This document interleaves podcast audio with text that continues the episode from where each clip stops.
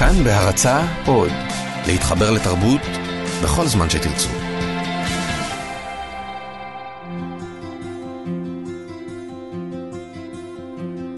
ארוחה מפסקת עם רונה גרשון תלמי ורותי רוסו.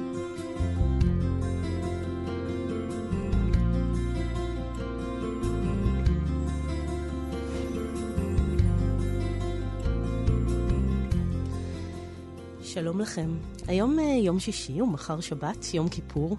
עוד כמה שעות נעצרת התנועה. אין מכוניות, אין רדיו, אין טלוויזיה, כמעט שקט. בין הצלילים המעטים שאפשר יהיה בכל זאת לשמוע, ישנו צליל שרובנו לא רגילים אליו. צליל של בטן מקרקרת וריקה. על הצליל הזה שמלווה את הצום ואת היום הזה, ועל כל מה שכרוך בו, אנחנו נדבר כאן היום. בקיצור, נדבר על רעב.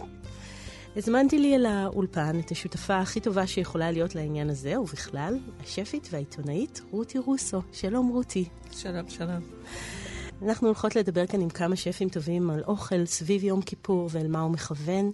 נדבר גם על רעב בשבי, אה, איך שורדים אותו. נדבר על אומני רעב שזכו לכבוד במאות הקודמות, אנשים שצמו כאומנות, קפקא כתב על אחד כזה, וגם על האבולוציה של הרעב בעולם ומה התוכניות אה, לגבי הרעב. אבל לפני הכל, ולפני שנדבר קצת איתך, אני רוצה, רותי, לשמוע את האורח הראשון שלנו, אה, והוא השף חיים כהן. שלום חיים. שלום וברכה. חיים. מה נשמע? אוי, חיים שלי. אז אנחנו כאן uh, בערב יום כיפור, חיים, ומה שאנחנו מאוד רוצות לשאול אותך, קודם כל, מה, מה האוכל שהכי מתחבר לך ליום כיפור? בהנחה שכולם צמים, כמובן. אתה צם? Uh, בוודאי. מאיזה גיל? אני חושב שמאז שאני זוכר את עצמי ילד uh, בצום בשלבים, אבל uh, תמיד אני צם. ופשוט מהבית. זאת מסורת, זאת מסורת יפה בעיניי. יש בזה משהו אה, של רגע בוא נעצור שנייה את הטירוף הזה, דווקא בימים האלה שהכל נורא מהר והכל עוסק בכותרות, ומה שהיה אתמול לא קיים היום.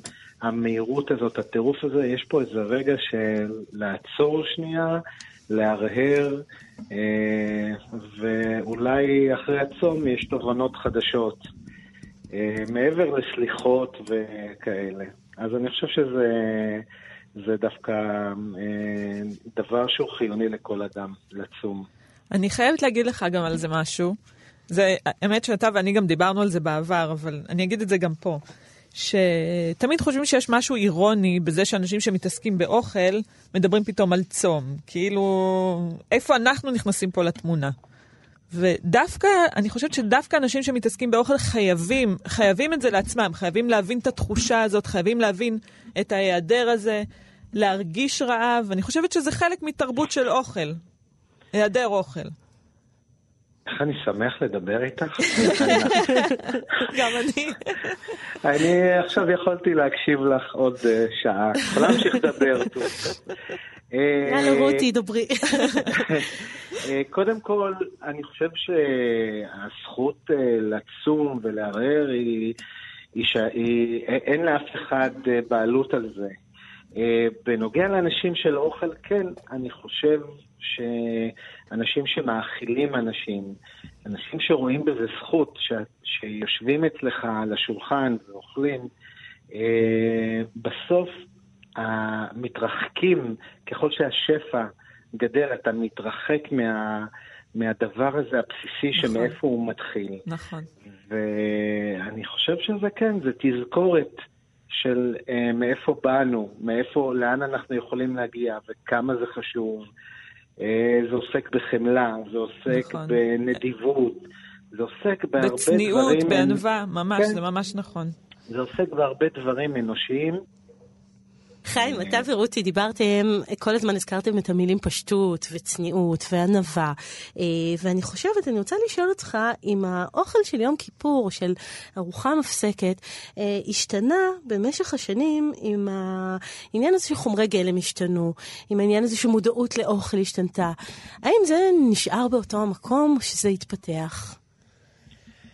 תראי, אני קודם כל צריך להגיד שכל דור או שניים מעביר אה, איזשהו שלב באוכל שהיה קיים. אה, כמו שאוכל שנודד מתרבות אחת לתרבות אחרת, אז הוא משתנה, כי האנשים שונים, המים שונים, האדמה שונה, אבל אה, אני חושב ש... אני חושב שיש דברים שחייבים להישאר, כמו שאם אתה הולך לצום, הארוחה המפסקת שלך לא, לא יכולה להיות כבדה מדי, לא יכולה להיות מתובלת מדי.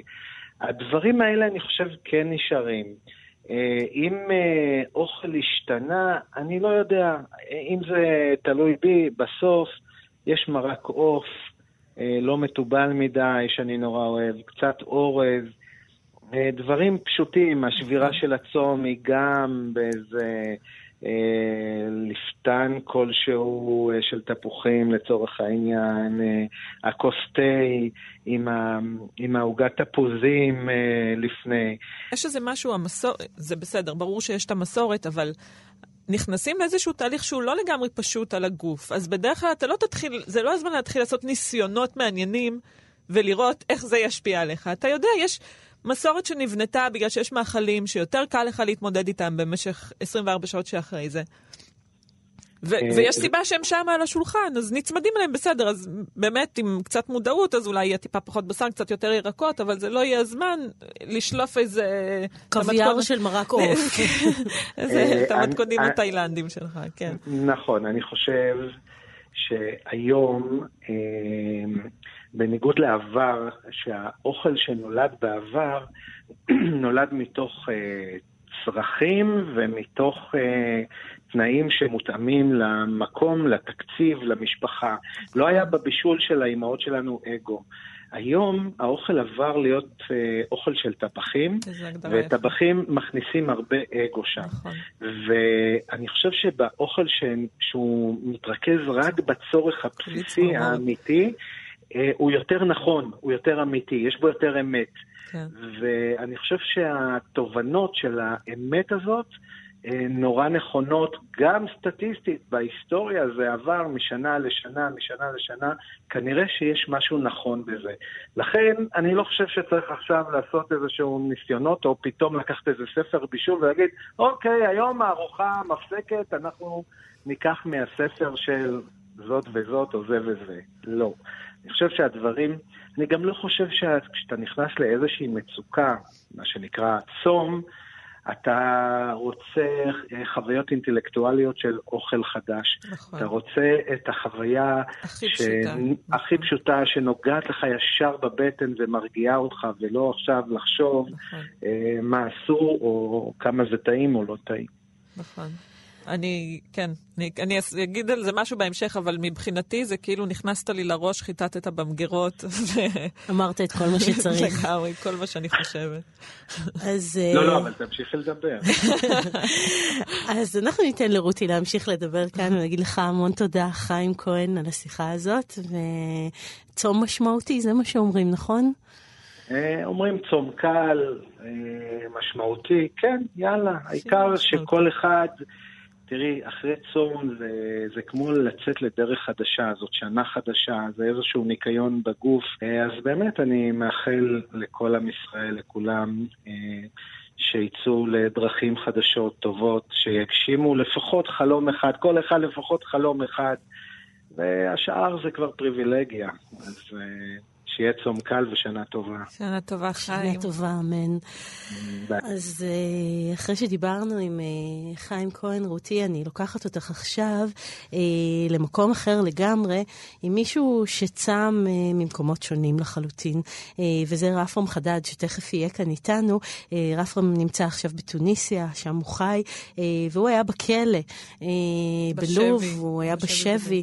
הוא נסע לשם לצלם, הוא צלם, הוא נסע לצלם את הקהילה הקהילה היהודית, היה שם עשרה ימים, וביום העשירי, שהוא היה אמור לטוס הביתה, הגיעה המשטרה החשאית, זרקה אותו לכלא לחמישה חודשים, וזה היה סיפור ארוך ומייגע. בסוף מרטין שלף האוסטרי, בעזרתו של השר ליברמן, כולם שם הצליחו בסופו של דבר להוציא אותו מהכלא, ואנחנו קצת נדבר איתו על רב, אבל אני חושבת שזאת תהיה שיחה מפתיעה, כי זה לא רק מה שקרה שם בכלא. כן. לרפי כן, יש לו תמיד גישה משלו לכל דבר. עניינים כן. עם צום, בדיוק, אז תכף אנחנו נשמע אותו. אז לפני שאנחנו ממשיכות, קרוא הכאב, שי צברי שר, המילים הם של אבות ישורון, הלחן של שי צברי, אני לבד, אלי אלי, ייסורים, כואב, אלי אלי, בציפורניים מסמר, אלי אלי, אני פה, אלי אלי, הרה רעב, אלי אלי, צלבים בציפורניים, דפקת בי מסמרים, קום בו גדולים ייסורים. שי צברי. אלי אלי, ייסורים כואב, אלי אלי, אלי אלי, אלי אלי, בציפורניים מסמר, אלי אלי, אני פה, אלי אלי, אלי אלי, דפקת בי מסמרים עם העולם, קום בו, אלי אלי, אלי אלי, דפקת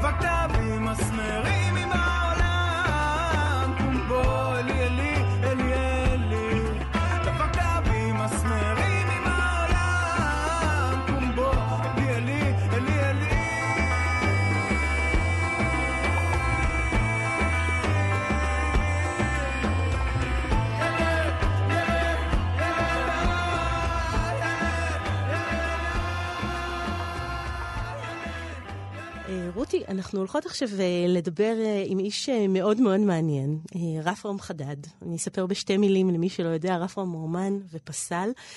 אנחנו תופסות אותו עכשיו בתוניסיה, באיזה ארמון במדבר, בדרום. שלום, רפרם. מה אתה עושה שם? שלום, אהלן.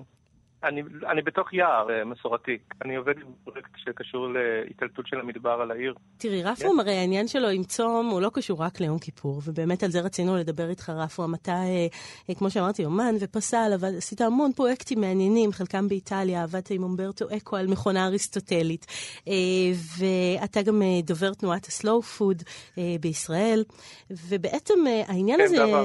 בעבר. והעניין הזה עם רעב, בעצם עם צום הוא מאוד מעניין איתך, כי אתה גם ישבת חמישה חודשים בכלא הלובי, שזה עניין אחד עם רעב ועם צום, ותכף ניגע בו בטח, אבל העניין הזה עם, עם צום הוא יותר מורכב. אתה צמת גם לפני רפרם. כן, כן, אני, אני מנסה בעצם, זה, זה עובד טוב, כל שנה בעצם להפסיק לרגע לאיזה חודש לאכול. מה? רגע, רגע, מה, מה הכוונה להפסיק לרגע לחודש? 28 יום בערך, זה בערך מה שאני עושה. בעצם הרעיון הוא כל דבר שהוא בעצם כמעט התמכרותי, כמו אפילו אינטרנט ופייסבוק, ווטאבר, כל הדברים האלו בעצם להפסיק לרגע ולא לעשות אותם פשוט, במשך שבועיים, שלוש, ארבעה שבועות. זה צום מוחלט, ו... רפרם? זה צום אה, בלי... זה צום שבו רק שותים בעצם, אה, נוזלים, צום נוזלים בלבד. מה שקורה לי, מה שקורה לרוב האנשים שעושים את זה, אחרי שלושה ארבעה ימים, פתאום אה, זה נורא מוזר לראות אנשים אוכלים, כאילו... זה נראה מוזר פשוט, זה נראה כאילו אנשים לא עושים את מה שאמורים לעשות. כי האוכל פתאום נהיה מיותר. כי ברגע שהמוח בעצם מאבד את, ה, את, ה, את הרצון הזה לאכול, כי אנחנו באמת אוכלים מהראש בעיקר, ולא מהבטן אפילו, שזה מדהים. אני, אני מוקף בהמון אוכל כל הזמן, ופתאום כזה להפסיק פעם בשנה, זה, זה, זה די מדהים. רגע, כלומר, רגע, אני... חייבים גם להפסיק את זה, חייבים לתת לזה תאריך סוף, כדי, ש... כדי שלא להמשיך את זה לנצח, ואז אפשר למות מזה גם. אני חייבת להבין, כשאתה מדבר רק נוזלים, זה רק מים? לא, זה גם מיצים. אה, אוקיי. כלומר, לא. אתה מקבל את, אתה אה. יכול לקבל אנרגיה ואתה יכול לקבל ויטמינים ומינרלים, אבל לא לחוות את החוויה של כן, לשבת כן. ולאכול, ללעוס, לסבוע, כן. אין את זה. תגיד, אין... אין את זה, גם אם אני מבשל לאנשים, אני לא אוכל בעצם. אין, אין רעב פיזי, אתה אומר? יש רעב נפשי? זאת אומרת, מה קורה שם? הרי זה העניין המעניין. מה, מה קורה שם לנפש שלך? בתור אומן, למשל, אלה התקופות שאתה יוצר הכי טוב? זה תקופות שאני הרבה יותר דינמי, קודם כל כי יש לי הרבה יותר, אה, אה, הרבה יותר אנרגיה בגוף. אה, לא, אני יוצר יותר טוב כשאני נמצא במקומות שקטים, כשיש באמת הפסקה של רעש, זה כן.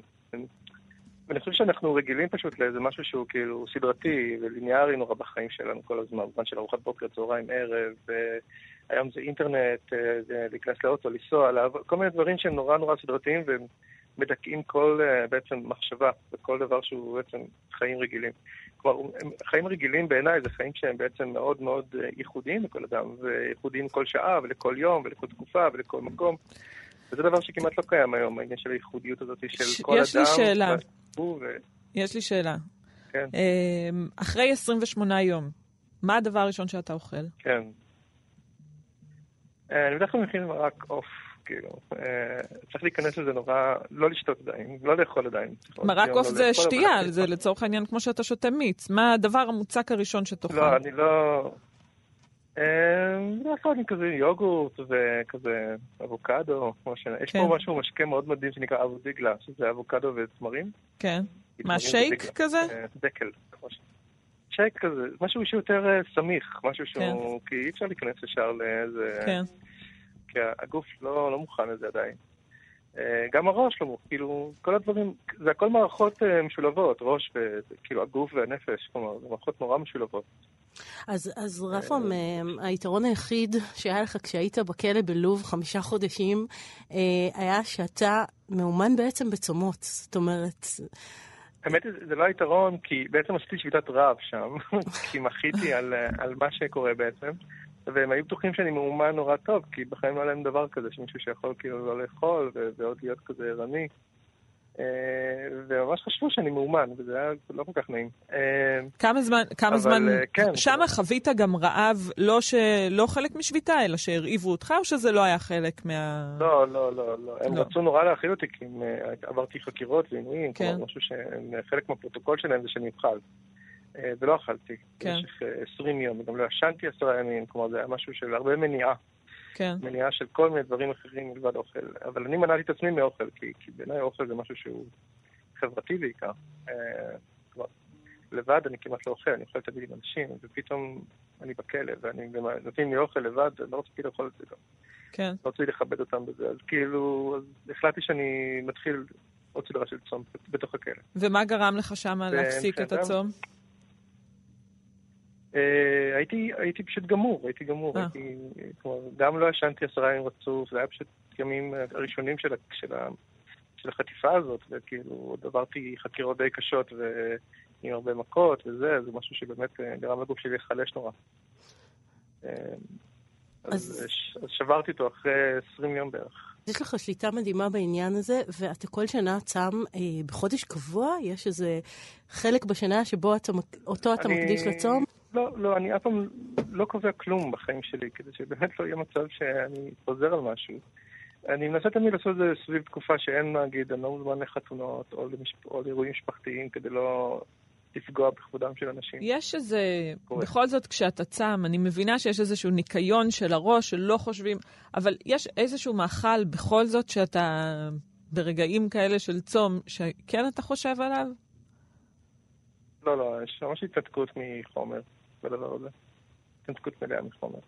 מכל האנשים שאנחנו מדברות איתם כאן על צום, ושבכלל יכולנו לדבר איתם, אתה באמת לקחת את זה למקום אה, כן. הכי טוטאלי, אה, הכי מעניין. אנחנו סתם מפונקים עם ה-24 שעות שלנו. בדיוק, פתאום זה נשמע שום דבר, זאת אומרת, 24 שעות, נו באמת, זה לילדים. 24 שעות זה יותר קשה, זה יותר קשה, זה יום אחד זה הרבה יותר קשה מאשר חודש, ודאי.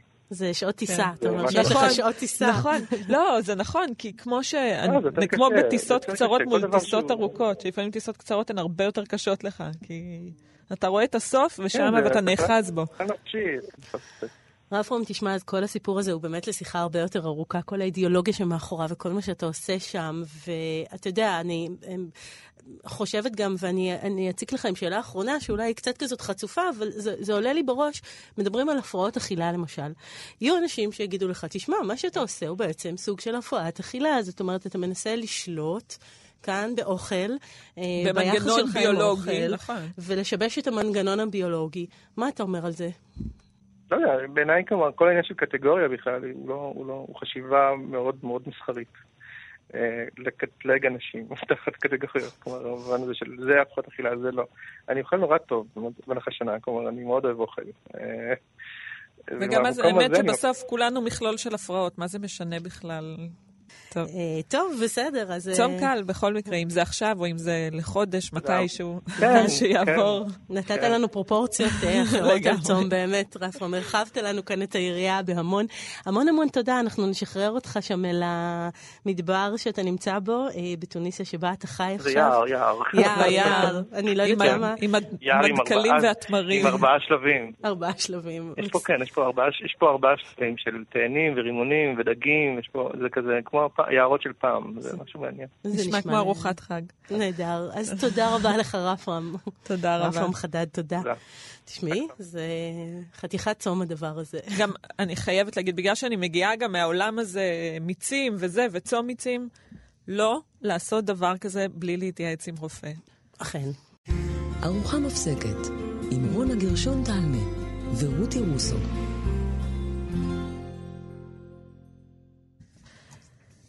רפרם חדד ורותי, שמענו את חיים ושמענו את רפרם, וכבר הלכנו לשני לשני כיוונים עולמות. שונים לגמרי. וגם, האמת, אני מאוד מתחברת לאיך שחיים רואה וחווה את הצום, אבל תשימי לב למשהו מאוד מעניין. רף רם, כשהוא צם, זה מביא אותו לסוג של אה, התרוממות, הוא מתאר אה, המון אנרגיה, אה, עשייה. וחיים מדבר על כיוון אחר, שאני חושבת שכולנו חווים אותו במהלך באמת 24 שעות של צום, שזה משהו שהוא הרבה יותר מתכנס, הוא הרבה יותר איטי, הוא הרבה יותר פסיבי, הוא הרבה יותר מתנתק מהעולם. זה בטח לא הזמן של עשייה, זה הזמן של חשבון נפש. אני חושבת שכולנו ניגשים לצום ב- מהכיוון ומהצד הזה. ארוחה מפסקת, יום כיפור. רותי, אה, כמו שאמרתי, אני מאוד מאוד שמחה שאת כאן, ואת שפית וחוקרת אוכל, והתעסקת קצת עם העניין הזה של רעב. אבל זה התחיל אה, לאו דווקא מיום כיפור, אלא ממועד אחר, מאוד מפתיע אפילו. פסח. נכון. Uh, כן, זה היה החיכוך הראשון שלי עם רעב, ומאז הנושא הזה באמת uh, מעסיק אותי בצורה רצינית. בכלל עשיתי איזשהו פרויקט גדול למעריב על, uh, על uh, סדרי פסח מסביב לעולם, ובין היתר סיפרו לי על סדר פסח בגונדר, באתיופיה, מחנה המעבר שמאוד יפה. הסוכנות היהודית מפעילה אותו, מכינה שם uh, את העולים לקראת העלייה לארץ. ואמרתי להם, שנה הבאה, אני איתכם, זה נחשב ליל הסדר הגדול ביותר בעולם. כי כל מי שנמצא שם לקראת העלייה, חוגג את ליל הסדר. אלפים. נורא נורא נורא מרגש, נורא חיכיתי לזה. שנה עברה, הגעתי, אה, הגעתי לגונדר. אני מסתובבת הרבה בעולם, זה לא שציפיתי לראות שם, אני לא יודעת אפילו, בעצם לא ציפיתי לכלום. אבל כשהגעתי, הבנתי שלא מדובר במחנה מעבר, מדובר במחנה פליטים לכל דבר. זה אנשים שקמו ועזבו את. הכפר שלהם, את החלקה שלהם, את השטח שלהם, זה לא בארץ, זה לא רשום בטאבו. כלומר, הם לא יכולים לקום ולחזור. אתה לא בשטח, השטח לא שלך. עזבת מאחורה את כל מה שיש לך, אתה נמצא שם, מקווה שלך ולילדים שלך יהיה איזשהו עתיד, ועד שזה יקרה, אה, אתה פשוט מנסה להתקיים. ו- וזה מקום מוכה רעב, מוכה עוני ומוכה רעב. ולוקח לך זמן, באתי כולי... עם האנרגיות האלה של לראות את ליל הסדר הגדול בלילה, יא, איזה כיף, אני אוהבת, כאילו, ופתאום לקח לי המון זמן לשחרר את מה שאני ציפיתי לו לבין מה שהמציאות מראה לי, את האימא מחזיקה את הילד שלה, ו, ו, ואני רואה את המבט, כי אני אימא, ואני רואה את המבט שלה, את החרדה המטורפת שיש לה בעיניים, וזה... האם יהיה לו מה לאכול בכלל? בדיוק. האם יהיה מה, זה, זה יותר מהאם יהיה מה לאכול, כי גם בארץ יש, יש לנו ברוך השם מספיק עוני בארץ, ולא תמיד אתה יודע האם יהיה לך מה לאכול, אבל אתה יודע שאתה לא תמות מרעב, אתה אולי תמות מדברים אחרים, אבל לא מרעב. ו... אבל שם אנשים מתים מרעב פשוט במחנות מרעב. הפליטים האלה. פשוט מרעב. אתה רואה רזון, אתה רואה... זה, זה... אתה מתחבר לזה ממקום אחר, אתה מתחיל לשאול את עצמך שאלות על אלוהים, וזה לא חשוב כרגע אם זה אלוהים של uh, כפר קרא או איזה אלוהים של uh, תל אביב, זה ממש לא משנה. אתה מתחיל לשאול את עצמך, למה אני נולדתי בצד הזה, איפה שיש אוכל, ולמה הם שמה. זה תהום שמפרידה בינינו, והתהום הזאת, עצם זה שאנחנו יודעים, כולנו, בלי יוצא מן הכלל, יודעים שמחר אנחנו נאכל. זה לא, אוקיי, לא נאכל אולי במסעדה הכי טובה, ואולי לא נאכל סטייק, ואולי לא נאכל אפילו אוכל טעים. אבל אנחנו נוכל להביא את ה... כמה שקלים לקנות אה, עדשים ולבשל אותם, נוכל לעשות את זה. ו... ו... ואולי זה באמת לא יהיה הדבר שהכי מתחשק לנו, אבל אנחנו נאכל. וכשיש מאחוריך, כשיש מעליך את החרב הזאת שמתנפנפת ומאיימת על החיים שלך, זה הופך להיות תכלית הקיום. זה הדבר היחיד שמעסיק אותך. בסוף זאת ביולוגיה, זו לא סוציולוגיה. אנחנו הבאנו את האוכל, הוא בכלל נמצא אצלנו במקום אחר. אבל כשאתה מגיע למקום כזה, אתה מבין, אנחנו כולנו בעלי חיים בסופו של דבר. זה, זה מה שאנחנו. וברגע שאנחנו לא יודעים שיהיה לנו מחר אוכל, זה הדבר היחיד, כמו, כמו נמר, כמו נמלה, כמו כל חיה אחרת. הדבר היחיד שבשבילו נקום בבוקר ולמענו נלך לישון, זה בשביל לדאוג שיהיה מחר מה לאכול. אולי אחר כך תכניסי לבפנים גם להתרבות, אבל בסוף זאת המהות. וברגע שפינו לנו, ברגע שפינו לנו את המחשבה הזאת, זה פינה לנו פשוט המון המון המון זמן. גם הסתבכנו, התחלנו לשאול על נכון, משמעויות. נכון. ולמה אני פה ולמה אני לא פה, וללכת לפסיכולוגים ולשאול את זה. ו... נכון, אנחנו פתאום מתבלבלים, אנחנו חרדתיים, אנחנו דיכאוניים, אנחנו מפתחים את כל ההפרעות האלה, שאם היינו מתעסקים מהבוקר עד הלילה בלהשיג אוכל, דיכאון לא היה שם. והאמת שהתיאוריה הזאת גם עמדה במבחן, אה, אני מחובבות, אה, מחובבות הספארי. ובספארי עשו לי פעם סיור, הכניסו לשם אה, מתודיקה חדשה של טיפול. אה, אני לא אכנס לזה לחלוטין, אבל יש בעיה עם אה, חיות בשבי, והיא לא הבעיה שאנחנו חושבים. אנחנו חושבים שתחמו אותם בטריטוריה, שהקטינו להם את החצר, שהם נמצאים בכלוב, וזה הקושי שלהם, שהם היו רוצים לרוץ בסוואנה. זה לא נכון. חיה היא חולשת על שטח, על הטריטוריה שהיא צריכה בשביל להשיג אוכל. זה מה שהיא צריכה. ואם האוכל יהיה מתחת, ממש מתחת הרגל שלה, היא תישאר במרחב הזה. גם אם תפתחי, תפתחי לה את כל השטח מסביב, היא עדיין תישאר איפה שיש אוכל. הבעיה מתחילה בזה שברגע שיש לה אוכל, גם היא צריכה לנסות להבין מה היא עושה עם יתר הזמן שלה. ואז הם מתחילים לפתח כמו בני אדם, הם קוראים לזה התנהגויות סטריאוטיפיות, אבל זה התנהגויות נוירוטיות, כמו שאנחנו מפתחים. הם יתחילו ללכת מצד לצד, הם ירבצו כל היום, הם יכרסמו את עצמם, הם יעשו כל מיני פעולות רפיטטיביות. הגישות המודרניות נותנות להם פשוט תעסוקה ודורשות מבעל החיים לפעול בשביל להשיג את האוכל שלו. כדי בעצם להחזיר אותו למקום הזה, שהוא חייב לבלות את היום, לפעול ולהשיג את האוכל. מאוד דומה למה שקורה לנו, מה שתיארת שם באתיופיה. נכון. עכשיו, זה באמת, הדבר המדהים, רותי, כשסיפרת לי את הסיפור הזה, אה, זה שחזרת קצת אחרת, במובן שהיחס שלך לאוכל נעשה אחר. נכון. הלוא עם הרעב הזה לא יהיה לך באמת מה לעשות. תכף אנחנו אה, נעלה כאן מישהי שכן מנסה לפתור את זה, דוקטור סיגל גולדין, שמתעסקת באמת גם עם פתרונות יישומיים לרעב, אבל הרי לא באמת תשני עכשיו את הדבר הזה, אבל את הבנת משהו אחר על אוכל דרך הרב. אולי ההתעסקות הזאת, ב, כשאנחנו במסעדה, במנה קטנה מדי, גדולה מדי, נכון. מולקולרי, לא מולקולרי. מה עם הזנה? זאת אומרת, הדבר נכון. הזה שמזין אותנו. נכון, ובכלל, זה ברמה מסוימת זה, זה מות הגורמה. אתה אומר, אנחנו, זה הכל קשקוש. אל תשימו לי את האגו באוכל. היום גם בגלל זה, אני, הרבה יותר קשה לי ללכת, ללכת למסעדה. תזמיני אותי אליי הביתה, בחייאת, תבשלי גרוע, אני אצלך מחר. אני רוצה שאת, עם כוונותייך הטובות והאהבה שלך אליי, תכינו לי את האוכל, זה מה שאני רוצה, בזה אני רוצה להזין את עצמי. שלום, דוקטור סיגל גולדין. שלום רב. את שומעת את הסיפור uh, של רותי על uh, כן. הנסיעה לאתיופיה, ואת בטח מכירה את זה מעוד כל כך הרבה כיוונים. Uh, את באמת uh, חוקרת, את אנתרופולוגית מהאוניברסיטה העברית, ואת חוקרת את האבולוציה של הרעב ואת חברות השפע. קודם כל אני רוצה לשאול אותך, הרי רעב תמיד היה בעולם. איך השתנתה תפיסת הרעב בעולם? זאת אומרת, מה, מה בעצם, מה האבולוציה שהיא עברה?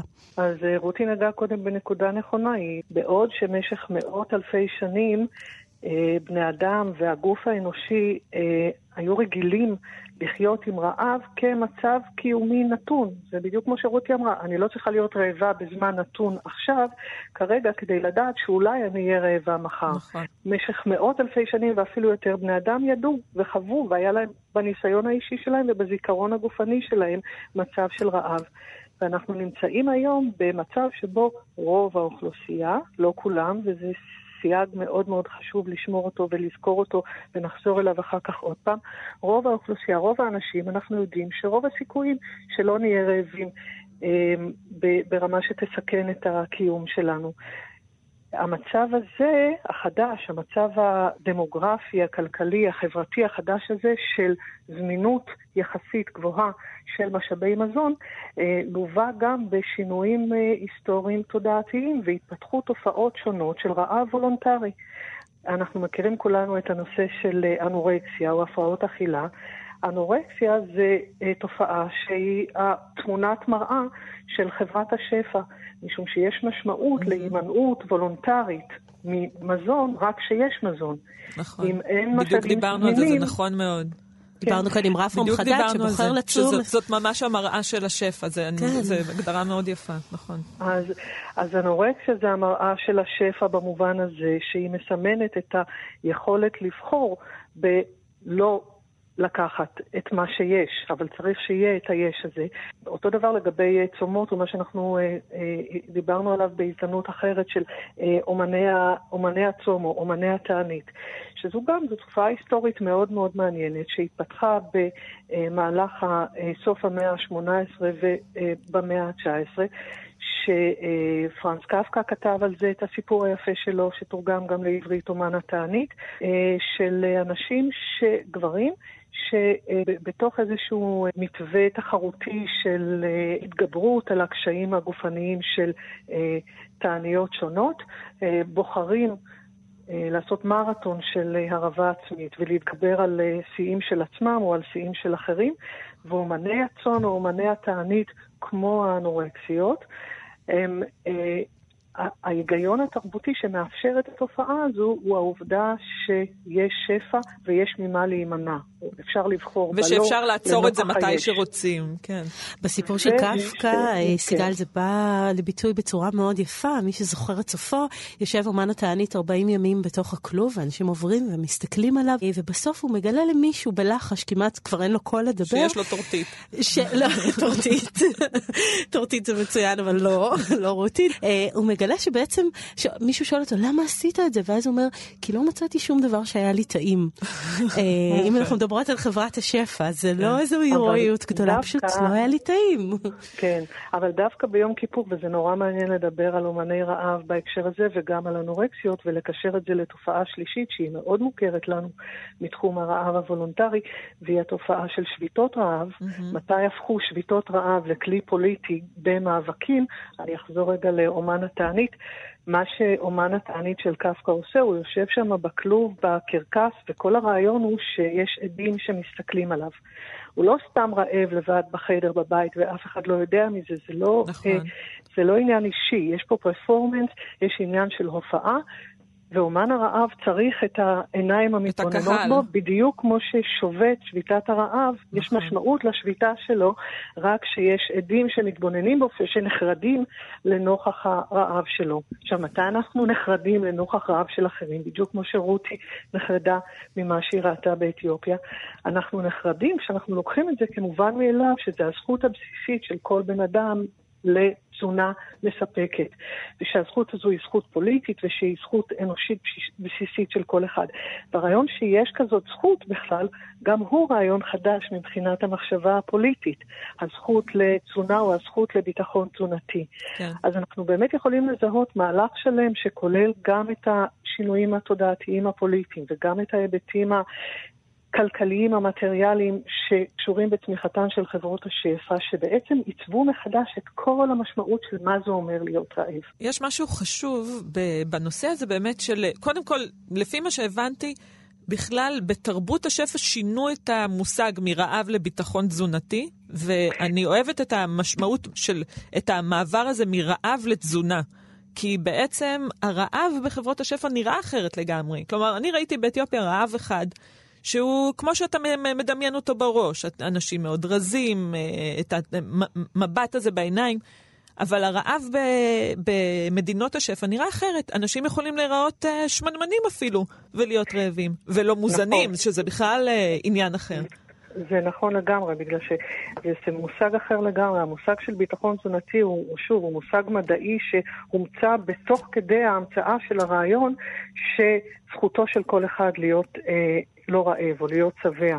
וזה נכון שאנחנו מדברים כאן על שתי תופעות שונות. אני גם יכולה לספר לכם שנתונים ממש עדכניים מהשבועות האחרונים שהגיעו מהאו"ם ומארגון הבריאות העולמי מצביעים על כך שבשנת 2016 זו הייתה השנה הראשונה מזה די הרבה שנים ששיעור הרעב בעולם עלה ולא נמצא בירידה, וואו. ומדברים, וואו. מדדו ב-2016 818 מיליון. אנשים רעבים. מייחסים את העלייה בצמיחת התופעה הזאת של, של רעב גם לאסונות טבע שונים כן. וגם לעלייה בצמיחה של מצבי קונפליקט, מלחמות. כן. שגם הם כידוע מולידים אה, אה, מצבים של רעב ו... קיצוני ומחסור. אז, כן. אז כן. דוקטור סיגל גולדין, יש לנו ממש עוד דקה. אה, את אומרת דברים מרתקים, ואני רוצה באמת לסיים אולי עם העניין של פתרונות יישומיים. הרי מנסים, מדברים הרבה על לגדל כל מיני גידולים בכל מיני מדינות, או אה, לשנות באמת את, ה, את מה מגדלים. יש פתרונות יישומיים? זה משהו שבשנים הבאות, אה, למרות העלייה שהייתה השנה, אולי נראה את פירותיו? אני יכולה לספר לך שיש אה, מאמץ מאוד מאוד גדול לנסות אה, אה, לבנות פתרונות יישומיים כאלה. אה, שוב, ארגון הבריאות העולמי, האו"ם, קודם כל, ואחר כך ארגון הבריאות העולמי, הכריזו על אה, איזושהי אג'נדה מאוד אוטופית שנקראת אה, פרויקט האפס רעב, Zero Hunger Project, שזה אה, נראה שהוא לא מתקדם משהו. מציבים איזושהי מטרה אוטופית שעד שנת 2030 לא יהיו אנשים רעבים בעולם, ולצורך כן. כך אה, חלק מהפתרונות האופרטיביים שמציעים הם דווקא פתרונות שקשורים לתזונה בת קיימא, זאת אומרת, לאפשר מצבים של ייצור מזון ושל ניוע מזון ושל צריכת מזון שלא מכלים אה, את המשאבים הטבעיים אה, של הסביבה הטבעית שלנו, mm-hmm. וכמו למשל לדאוג לכך שפתרונות של אה, חקלאות או פתרונות של גידול יתאימו לדרכי חיים, לתפיסות עולם ולסגנונות חיים של אותן קבוצות שלהם רוצים לעזור, ולא שיכפו עליהם מלמעלה או מבחוץ איזושהי אמנה, דוקטרינה שלנו. זה מדהים כמה תזונה היא דבר פוליטי. אנחנו חושבים שזה, שזה באמת כסף וטבע, שזה אם אתה יכול לקנות, אם היה פה אסון טבע, אבל יש פה המון המון פוליטיקה. יש נכון. לסוכר, לתירס, יש ממש לובי מטורף בארצות הברית, נכון? שכאילו מייצרים כמות מטורפת של תירס, אבל היא לא באמת, זה לא תירס למאכל, זה תירס לייצור סירופ תירס ולייצור אוכל לבהמות. כלומר, מי שמגדל את זה, זה לא שהוא יכול לאכול תירס. ו... תודה רבה, דוקטור סיגל גולדינג, על השיחה הזאת. אז uh, מי שלא חולם, כועס, הג'ירפות, תקשיבו למילים, גם זה קשור לרעב. זה הכרה לא ישן, ומי שלא ישן לא חולם, ומי שלא חולם כועס, ומי שכועס כועס, ומי שלא אוכל רעב. ומי שרעב זאב, ומי שזאב זאב. וכמה מדרגות נעלה עד שנראה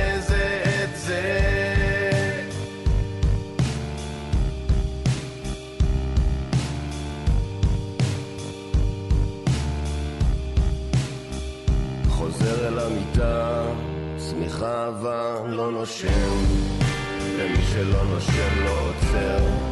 ומי שלא עוצר שובר, ומי ששובר... ארוחה מפסקת עם רונה גרשון תלמי ורותי רוסו. רותי, עכשיו אנחנו הולכות uh, לדבר עם uh, הידי, הידי אפאים, שלום הידי. שבת שלום. תדע לך שזה בזכותי שאמרו את השם שלך כמו שצריך. נכון, אני התאמנתי הרבה, אבל זה לא קל, תשמע. ואתה בשלן ועיתונאי, ואתה חי אה, במשק אה, האופאים בעמק האלה. קודם כל, אתה, חילוני די, נכון? אה, חופשי קוראים לזה אצלנו. כן. חופשי. אז אתה חופשי, ואנחנו הולכים לדבר על חסידים, מה פתאום? כמו שאני בן לתרבות אשכנז, אבל אני מאוד אוהב קובה. אמ, וזה חלק מהתרבות שלי, או פלאפל או חומוס לעניין זה, או כל דבר שהוא לא גנטית מהמוצא שלי, אז ככה התרבות היהודית בכללותה אמ, מעסיקה אותי מאוד, את יודעת, זה... זה, זה חלק מהותי מ, מ, מהיומיום שלי, אה, והחסידות בפרט. אני מאוד אוהב את החסידות, אני חושב שזו אחת מתנועות האוונגרד המרתקות בהיסטוריה העולמית, וההשפעה שלה היא, ההשפעה שלה לא רק אגב על העולם היהודי, ולא רק, ובטח לא על העולם הדתי, אלא על העולם הכללי היא אדירה, והיא אדירה מראשיתה, והיא עוד תמשיך להיות אדירה, ולכן אה, היא מסקרנת אותי מאוד ומעסיקה אותי, ויש לה אה, ממד רוחני מאוד. מאוד מרגש ו- וחשוב עבורי. אה, ואתה תספר לנו על האוכל המיוחד אה, שבין ראש השנה לבין יום הכיפורים. אה, כי לאוכל הזה בעצם יש הרבה כוונה, אה, יש הרבה משמעות. נתחיל בסיפור, כי חסידים תמיד מספרים סיפור. אז, אז אנחנו... אה, שוט, כמו שאומרים. החסיד, החסידי די. כן. אז, אז uh, הסיפור הוא על, על, על הרבי מרוז'ין, זכרו לחיי העולם הבא, ישראל פרידמן מרוז'ין. את יודעת, החסידים נוהגים לבוא אל הרבה בדרך כלל לקראת uh, הימים הנוראים, לקראת ראש השנה, והחסידים הגיעו אל הרבה בראש השנה, ובצאתם, uh, הוא אומר להם, uh, תמיד נותן איזה, איזה דיבור ואומר להם, אה, תשמעו, תתפללו בזמן. עכשיו, למה הוא אומר להם תתפללו בזמן? מפני שחסידים, אתם יודעים, שינו סדרי עולם. ואחד הסדרים שהם שינו זה שבמקום להתפלל בשעות הקבועות, הם עסקו בכוונת הלב ושינו את הזה, ורק כשהם הגיעו לכוונה המדויקת, הם התפללו, ולפעמים השחרית הייתה בערבית, וערבית הייתה במנחה, וכן הלאה וכן הלאה. והוא אומר להם, תתפללו בזמן.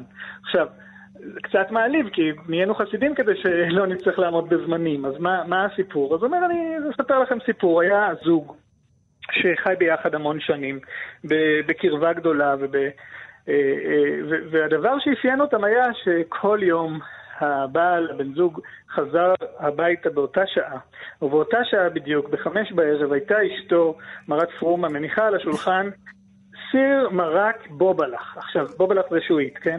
עכשיו, את המרק הזה היא הגישה תמיד, בדיוק באותה שעה, בדיוק את אותו מרק, באותו טיבול, באותו טעם, שהבעל ידע שיש לו עוגן ומשען בטוח כל חייו, כן? Mm-hmm. עכשיו, זה, זה סיפור מעניין, כי אם הייתי מגיש לך כל יום, נגיד אנחנו בני זוג, והייתי מגיש לך כל יום את האוכל, את אותה מנה בדיוק, יכול להיות שזה היה משעמם אותך, אבל אותו בעל מאוד מאוד אהב את זה, אלא שיום אחד הוא חוזר מן העבודה, והמרק לא מוגש. והוא אומר, בוודאי, מרת פרומה, שהיום הכינה לי מאכל מיוחד. אז הוא אומר, מה, מה... זה כל כך מיוחד שזה לוקח יותר זמן. אז רבע שעה עוברת, עשרים דקות עוברות, חצי שעה עוברת, ועדיין לא מוגש. ואז הוא אומר, נו, זה בטח בוודאי לא מרק, אלא ממש צלי.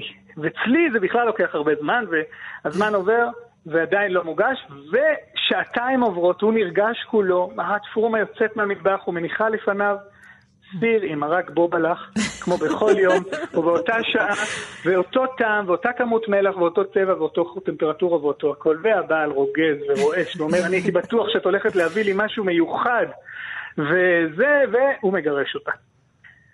עכשיו, למה המשל אמור? המשל אמור על כך שהרוז'ינר אומר, תשמעו, אתם לא צדיקים, אתם בסך הכל חסידים. עד שאתם תכוונו את הכוונות שלכם. אני, כן, אני יכול לאחר, אבל אתם תנו את המרק בזמן. נו, שומעים את זה החסידים, יוצאים, מוצאי ראש השנה, בעגלה, שוכרים את העגלון, יוצאים בדרך, עוברים ביער. ביער זה סיפור חסידי, אף פעם לא נגמר ב punch line. אם הוא היה נגמר ב punch line, הוא לא היה סיפור חסידי. כבר גירשו את האישה, די, כאילו, לא. יכולנו לסגור פה את ה... אז הם נוסעים. ופוגשים את אה, אה, יהודי זקן ועני ומסכן, והוא מבקש טרמפ, ומעלים אותו על העגלה, וחסידים נוהגים לספר אה, בסיפורים שסיפר להם הצדיק, והם מספרים על זה ועל זה, וגם על הסיפור הזה שסיפר להם הרוז'ינר, ואז אומר להם אותו זקן, אז מה אם אמר את זה הרוז'ינר, הוא טועה. אז הם ישר מתרכזים, מה זאת אומרת הצדיק טועה? אומר, הוא טועה. זה לא שהאוכל לא היה לו טעים, הוא פשוט לא אוהב אותה. מה הכוונה? זה עדיין לא פאנץ', רותי, זה לא סוף הסיפור. אז אומרים לו, מה הכוונה? מה הכוונה שהוא לא אוהב אותה?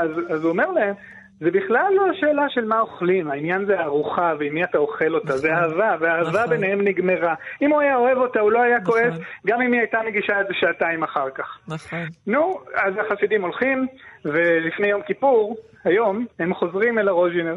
וכשהם נכנסים לרוז'ינר הם מתלבטים, ואחד צועד קדימה ואומר, תשמע, אה, אה, רבה, פגשנו את זה ואת זה, וזה מה שהוא אמר לנו. אז הוא אמר, הזקן הזה שפגשתם במוצאי ראש השנה כבר מת. וכל תפקידו עלי אדמות היה לפגוש אתכם ולהגיד לכם בדיוק את זה. זה לא האוכל, זאת האהבה. זה מה שמתחדש וזה מה שחשוב. וזה יחס מאוד, כאן הפאנץ'. כל כך מהר, הידי, רגע, רגע, ספר עוד קצת, מה? אבל רגע, הידי, זה סיפור. פשוט מופלא. עכשיו- תסביר לנו איך זה מתקשר ליום כיפור. אז, אז הסיפור הוא, באמת, את יודעת, אני למשל בתור אדם חופשי, לא צם ביום כיפור. אמ, ולא רק שאני לא צם ביום כיפור, אה, האוכל עבורי הוא כלי לעבודה. למה הוא כלי לעבודה? כי זאת אומרת, לעבודת הלב, אם, אם אנחנו עדיין במונחים חסידיים. אה, אחרי כן, כל. הסיפורים אני- האלה, אני אשאל אותך שאלה אחת פשוטה. מה יש לך? מתכון טוב למרק. שועית. כמעט. באמת, עכשיו, מה האוכל, בתור מי שלא צם, אבל מה האוכל שמתחבר לך אה, בצורה המובהקת ביותר ליום הכיפורים? מרק. מרק. כולם אומרים מרק. רותי. יש לנו כאן מרק. עוף מנצח, זה הפעם. הראשונה של, זה, זה היום הראשון האמיתי של הסתיו, של התוגה, של העצבות, של העמקות, של ההרהור, ולכן צריך לאכול מרק. טוב, אז יש לנו כאן, אה, זאת אומרת, יצאנו עם מסקנה מהתוכנית, רותי, יש לנו את המאכל של יום כיפור. אנחנו... מרק. מרק. אני עכשיו מרק. בעניין של מרק שועית, יחכה לי לאחרי החג כנראה. מרק שועית, אז אה, טוב, ואני- תשמע. ורק רציתי להגיד שבסדר, הוא גירש אותה, אבל עכשיו שיכין לעצמו את המרק. מצוין. הידי, החכמת אותנו בסיפורים נפלאים, המון המון שמחתי תודה. לשמוע אתכם, כרגיל. להתראות. חתימה טובה. חתימה. טובה. ארוחה מפסקת עם רונה גרשון תלמי ורותי רוסו. טוב, אז רותי, הגענו לחלק האחרון של התוכנית, ותכף uh, תהיה איתנו uh, שרי ינסקי כאן על הקו ונדבר איתה קצת, אבל uh, אולי כדי להתחבר אליה, וגם uh, כי הבטחתי לך, היה עוד סיפור אחד שרצית לספר. נכון, היו עוד כמה, אבל אני אני- נצמצם אותם. הידי לקח לך את כל המקום. כן. בתענית דיבור אני אהיה עכשיו. אה, רציתי לספר על הצום שלי. אני צמה מגיל מאוד קטן, אה, וחוץ מבמהלך ההריונות, אין שנה אחת שפספסתי את הצום. אה, ברגע שמתחילים את זה, אי אפשר להפסיק. ו... ואני מאוד אוהבת את היום הזה, בגלל השקט ובגלל באמת ההזדמנות לחשוב ולהעריך דברים שהם אה, נראים לך כמובן מאליו ביום-יום שלך. שמתי לב באמת במיוחד אחרי הביקור שהיה לי באתיופיה, אה, התחלתי לדבר עם עצמי, לראות מה רשימת המאווים שלי לאורך הצום, והיה בזה משהו ש... אה, שלימד אותי המון, באמת על, על טבע האדם, גם על הטבע שלי, אבל כנציגה קטנה אה, מאנושות גדולה. ושמתי לב, אתה מסיים את הארוחה המפסקת, ותמיד יש את התחושה שאתה לא תאכל יותר עד פסח. אתה מפוצץ וזה. אבל אה, יש איזשהו תהליך פיזי, שעה וחצי אחר כך בערך יש נפילת סוכר, בא לך עוד נשנוש קטן, זה לא שאתה רעב, אתה ממש שבע. אבל אם לא היית בצום עכשיו, היית עובר כזה ליד איזה סיר, ליד איזה זה, לוקח עוד איזה כף אחרונה. אה, ואתה לא לוקח, אבל בא לך מהכל, עוד טעימה קטנה מהכל.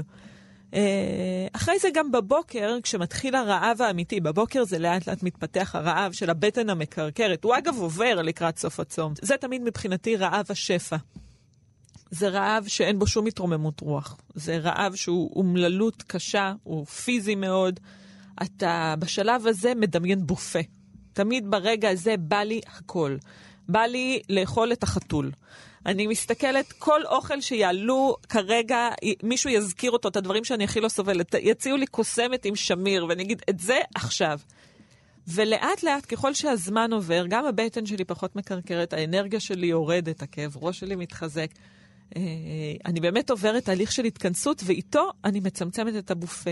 הוא הולך ויורד, והדברים שאותם אני רוצה הולכים, ו- ו- אה, הולכים ומזדככים. ולקראת הסוף זה תמיד דבר אחד. אני יודעת שלכל אחד יש את הדבר שלו, אבל זה תמיד יהיה על אותו עיקרון. אני רוצה פרוסה של חלה עם חמאה. את הכי butter. פשוט. את הדבר הכי פשוט. תעזבו אותי מהכל, לא רוצה כלום. אני מסתכלת על האוכל, אני מחממת אותו, שום דבר לא מעניין אותי.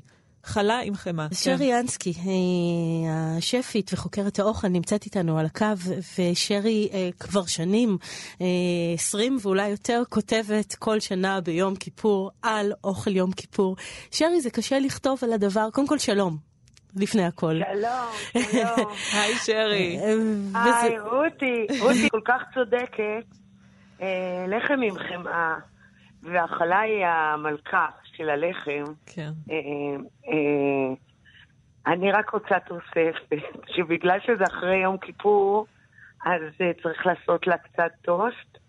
נכון, ואני- נכון, נכון, נכון, זה למה? ממש למה? נכון. כי שרי צודקת, היא כלויה, ו- תמיד.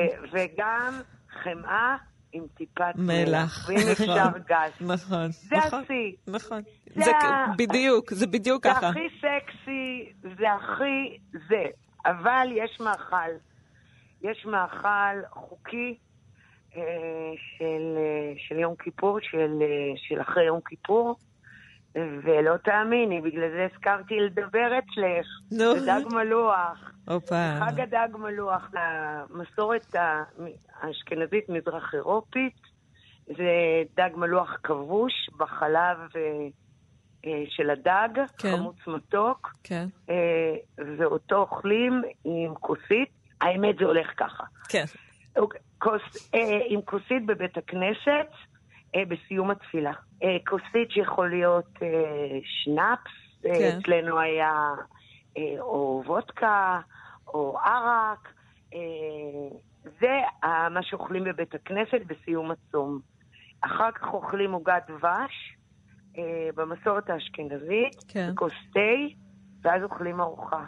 זה מדהים, כי אה, יש בזה איזון מאוד גדול במה שאת מתארת. יש כאילו את הסוכר, את החלבונים, את הפחמימה, זה כאילו ממש הכל, אה, אתה מקבל את הדברים שהכי איבדת ביום הזה. אתה מקבל אותם בביס הפך- קטן, כן. כן, כל השנים בזכות זה החזקתי מעמד בתחום. כי הייתי תמיד, אה, למדתי את זה מ- מהאימא של בעלי הראשון, קראו לה רינה, רינה רז, היא הייתה הבת של איתמר בן אבי, וואו. וכל, אה, וכל, אה, לכבוד יום, כל יום כיפור, היא הייתה עושה דג מלוח, כזה כבוש, היא הייתה קוראה לזה מרינ... קוראת את זה, לזה מרינר, והיינו אוכלים את זה בלי בית כנסת, בסיום הצום. אני השתכנעתי. זה הולך להיות- אצלנו גם היום. וואי, וזה מטריף אותי, אני מכינה את זה, ואז מהר מהר אני מבשלת תפוחי אדמה, או טוסט, או זה, ובערב יום כיפור אה, אוכלים מרק עוף, מאוד, אם אפשר שהוא יהיה מאוד עשיר, לא איזה מד, מדולל כזה, אמיתי כזה, מהמם. סמיך, שאת שמה נגיד עוף שלם עם כל השורשים, העשבים מתחת ורק שש כוסות מים, כזה, לא מכסה. כן, תרכיז. לאט לאט כזה. אה, מצומצם מצומצם, אה, ואפילו אפשר אה, לסנן אותו ולשים לו עוד, עוד נגלה כזאת, שיהיה עוד יותר עשיר. סמיך כזה עם קרפלח. לקרפלח אה, הזה שאני- מתוך אמונה, שאגב, שהם הם עוטפים בעצם, והתקווה שהם אה, עוטפים ומכסים על החטאים, ועוטפים את החטאים ברחמי שמיים, שזה אה. ממש סיבה פיוטית. זה חתיכת וגם מילוי. אה, נס- שועית זה בעייתי, יכול להיות אם אה, זה נהדר, אבל אם אתה הולך לבית כנסת וזה, זה יכול להיות אה, בעייתי. אני, חוש... חשבתי בבית, שגם אה, דג מלוח אחרי שיום שלם לא אכלת ולא צחצחת שיניים יכול להיות קצת כאילו מאכל לא הכי חברתי, אבל... לא, לא, פה מדובר על... את מדברת עם אישה שמגיל 16 עושה את זה, ואין שום בעיה עם ה... וואלה. וואו, אה, אז תשמעו, נגמר לנו הזמן, למרות שאנחנו יכולות לדבר עכשיו עם שרי המון המון על, על הדג המלוח הזה, רק על הדג המלוח אפשר לעשות שעה שלמה. אני לא תמיד שמה, אבל אני תמיד מתכוונת לצום כמה שנה. אבל אה, בכוונה מלאה, אז זהו. זה. ושיהיה טוב קל, ושיהיה חיים טובים וש- ושנה טובה, באמת. תודה, שנה טובה וחתימה טובה, שרי. המון המון תודה. המון המון דברים מעשיים, שרי, תודה רבה. אז רותי, אנחנו נפרדות כאן, דיברנו עם המון אנשים מעניינים על זה רעב. מדהים. מעצמות של ידע סופר מגוון. כולם הביאו כל כך הרבה כיוונים נכון. והתבוננויות מפתיעות, באמת. לא סתם אומרים שהצום והרעב הם מאוד משמעותיים, נכון. תראי כמה משמעות הייתה כאן. נכון. אה, וככה אומרים שבני ישראל אה, מתקרבים להיות מלאכים ביום הזה של יום כיפור, זה תמיד משפט שהולך איתי, גם אני שלא צמה, זה יום כל כך משמעותי. כן. טוב, אז השארנו המון מחשבות על רעב, אולי הפעם הצום יהיה ככה מאוד מאוד פילוסופי. אה, המון המון תודה, רותי, תודה שבאת לך. לכאן לאולפן. תודה על ההזמנה. אה, ועל השיחה הזאת, וצום משמעותי לכולם, ושנה טובה. שנה טובה. תודה.